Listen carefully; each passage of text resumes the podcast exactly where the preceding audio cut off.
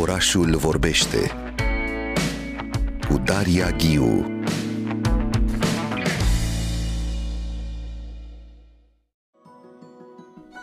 O salut chiar acum pe Adriana Sohodoleanu. Bună dimineața, Adriana! Bună dimineața și la mulți ani! Mulțumim, îți mulțumim foarte mult și îți mulțumim că în fiecare dimineață de miercuri ești alături de noi, ești parte din această poveste pe care o scriem aici împreună la Radio România Cultural și astăzi ne plasăm sonor în 1928 și alături de tine. Ai gândit puțin lucrurile din această perspectivă gastronomică, dar o relație dintre între radio și gastronomie și cum suntem noi acum în 1928, Adriana Sohodoleanu. Suntem într-o perioadă în care lucrurile sunt efervescente, se schimbă, se, totul se pune sub semnul educării, propășirii, dezvoltării. Și lucrurile acestea se simt uh, și la radio, dar se simt și în farfurii și se simt mai ales în librării, pentru că se publică mult, sunt cărți de bucate în care a, uh, deja nu mai promit uh, cantitate, cum era în secolul trecut, nu avem 200 de rețete la Cogălnicianu, 500 de rețete la Păstalii cu Manolachi Drăgici.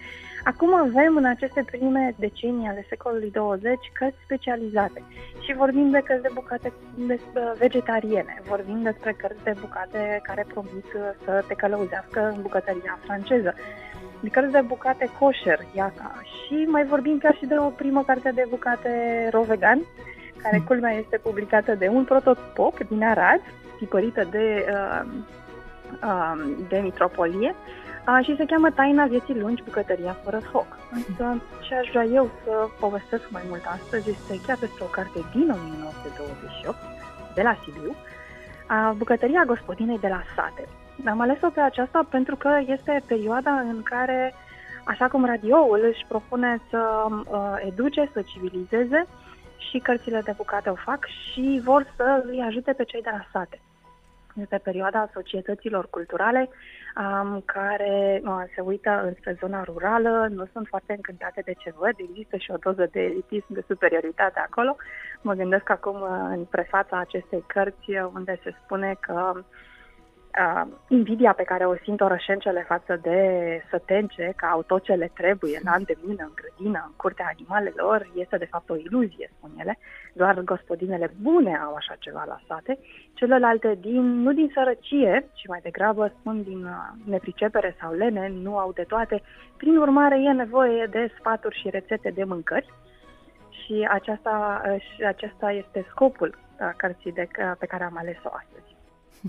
Extraordinar ce îmi spuneai tu, suntem în 28 și eu mai devreme povesteam despre momentul anilor 30, când la radio, de exemplu, se creează această universitate radio. Era o, o, efervescență, o efervescență și o nevoie de, de educare, nu? Erau aceste conferințe radio care mergeau de la literatură, știință, până la probleme chiar legate de igienă, de alimentație, tot ce ține da. de viața omului cu totul, luate fiecare, fiecare dimensiune, Adriana. După atâtea secole în care clasele au fost foarte divizate fiecare cu a lui, um, este momentul în care cei de sus, care se consideră um, mai educați, um, se uită și la ceilalți și vor să îi ajute. Și sunt toate aceste societăți, asociații uh, și grupuri de femei. Uh, este epoca în care și la noi femeile uh, vor să pună umărul, uh, să contribuie în societate cu informații, cunoștințe.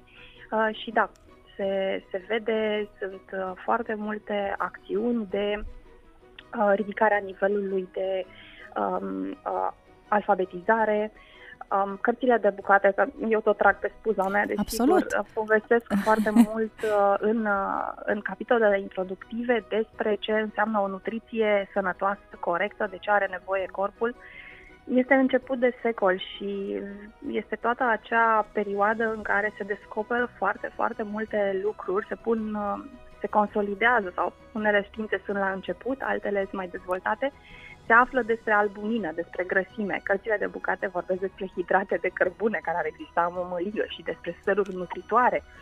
Și uh, oamenii trebuie să știe aceste lucruri, femeile trebuie să știe cât de important este să gătești bine și sănătos, faptul că dacă știi cum să o faci este o economie nu doar de buget, ci și de timp, spun ei, uh, de cruțare a efortului. Mai vorbesc și despre un trai bun în casă, Da? Bucătăria și mâncarea au acest efect și, desigur, există și uh, o parte de uh, shaming ascuns, pentru că femeia trebuie să cunoască toate aceste lucruri pentru cinstea casei. Hai, hai. Este un de fapt, este o plasare într-un fenomen mai amplu de, uh, de educare și de educare cu totul. E politica, nu lăsăm pe nimeni în urmă. Hai să discutăm puțin despre aceste prime emisiuni culinare la radio în lume. Ieșim puțin uh, din, uh, din spațiul românesc. Ce se întâmplă? Cum se educă și în alte țări prin acest mediu radiofonic ascultătorii? Încheia noastră culinară, Adriana. Uh, 1923 este considerat anul în care apare prima emisiune culinară, se întâmplă în Franța, desigur, la Paris, unde un om de știință specializat pe alimentație, care era pasionat de gătit, uh, ține o serie de emisiuni uh, radiofonice de foarte mare succes în care își povestește rețetele și experimentele din, uh, din bucătărie. Americanii au uh, prins și ei ideea foarte repede, pentru că în 1924 apar primele emisiuni. Ce mi s-a părut mie foarte interesant și uh, oarecum amuzant așa în Statele Unite este că au existat personaje fictive, um, doamne la radio, care uh, îi ajutau pe oameni cu sfaturi, răspundeau la scrisori, la întrebări le, practic, um, ridicau, construiau, întăreau încrederea în sine când intrau în bucătărie și aceste personaje fictive uh, era, aveau, uh, vocea le era dată, de fapt, de mai multe actrițe, de mai multe femei. Pentru că dacă acum este foarte simplu noi să vorbim astăzi aici și să ne audă practic tot mapamondul care și-ar dori să o facă, atunci nu era posibil. Și prin urmare, um, aceste personaje fictive aveau uneori 13 sau chiar 50 de voci. Există un personaj, Mătușica Semi, hm. care este soția uh, lui uh, Uncle Sam, americanul mobilizator, și ea este o uh, găselniță a economiștilor, uh, specialiștilor în economie domestică din Departamentul de Agricultură al Statelor Unite, care inventează această mătușică tocmai pentru a le uh, explica oamenilor cum să se hrănească sănătos, cum să o facă ieftin, pentru că nu era o perioadă ușoară. Uh, practic se folosesc de aceste personaje fictive pentru a disemina informație care altfel ar fi ajuns foarte greu în cele mai îndepărtate locuri. Și uh, mătușica uh, Semi avea de fapt 50 de voci în 50 de posturi de radio din toate, toată America.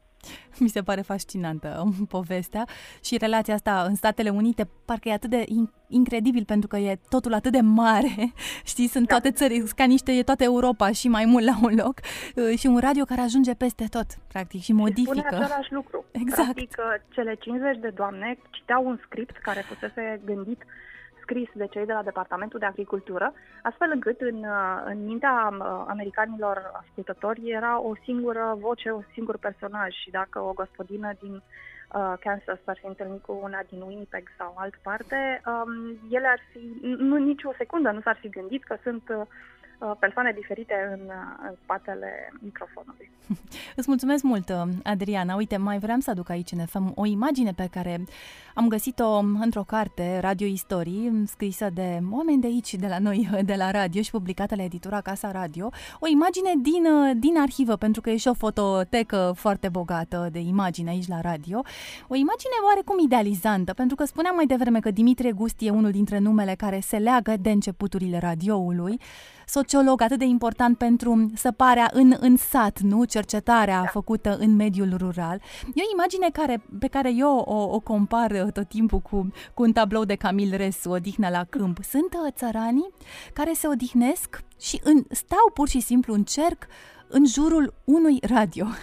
E o imagine care a rămas cu mine pentru acei ani, pentru finalul anilor 20, anii 30, nu? Se ascultă da. radio, e o mică comunitate, nu? Radioul construiește comunități și chiar o să Aduce vorbim... oamenii împreună, ca și masa. Aduce, exact, exact. Păi de-aia am adus această imagine în dialogul cu tine, pentru că stau ca în jurul unei mese, dar acolo este radioul în centru.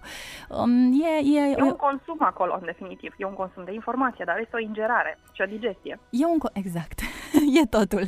Îți mulțumesc mult, Adriana Sohodoleanu, pentru discuția noastră, faptul că te-ai plasat alături de noi în 1928. Ne reauzim uh, cu cultura la farfurie miercurea viitoare aici la Orașul Vorbește.